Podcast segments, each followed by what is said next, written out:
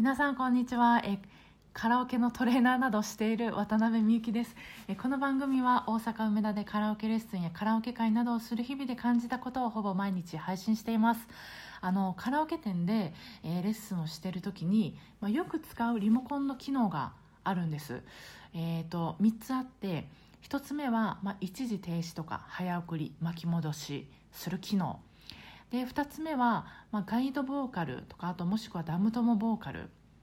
で3つ目があの採点機能です。あの今日も新しい曲をレッスンされてるご利用者さんが、まあ、何名かいらっしゃったんです。でまあうろ覚えなところとか、まあ、難しいフレーズとかはあのガイドボーカルをオンにして、まあ、一時停止したり巻き戻したりして、まあ、その箇所だけ何回も聞いていったりあとはその採点のバーをオンにして、まあ、楽譜みたいなものですよね。それをまあ見ながらあの音程とか確認しながら歌ったりというふうにまあよく使うんです。そしてその時にあのテンポをめちゃめちゃ落として歌うっていう練習をすることが多いんです。今日もあのテンポをマイナス4か5ぐらい落として、えー練習してた曲もあるんです。マイナス4とか5まで落とすと、まあ、曲のその元々のテンポによるんですけど結構遅くなるんですよね。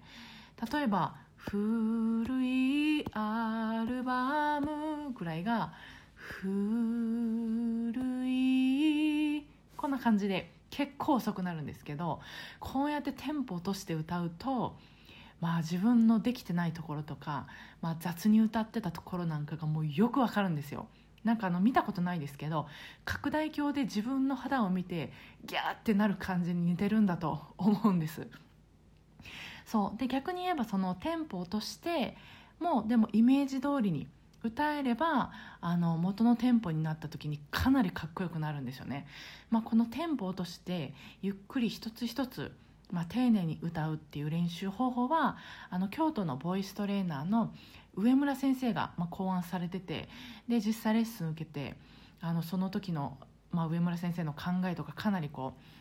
あのすごいなと思って影響を受けて私もこうやってるんですけどいやすごいなんか簡単だけど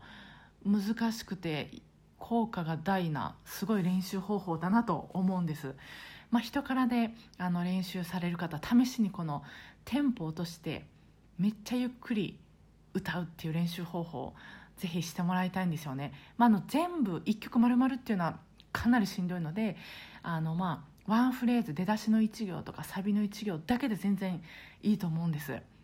まあ、そういう感じで、えーおすすめの練習方法でした。それでは皆さん今週もご機嫌なカラオケライフをお過ごしください。今日もお疲れ様でした。